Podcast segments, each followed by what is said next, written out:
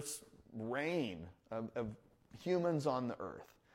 But a man who sees a woman and loves her, he'll want to be with her. And by the way, the most happy a man is, isn't even with intimacy, because that's powerful and that's important, and we want that.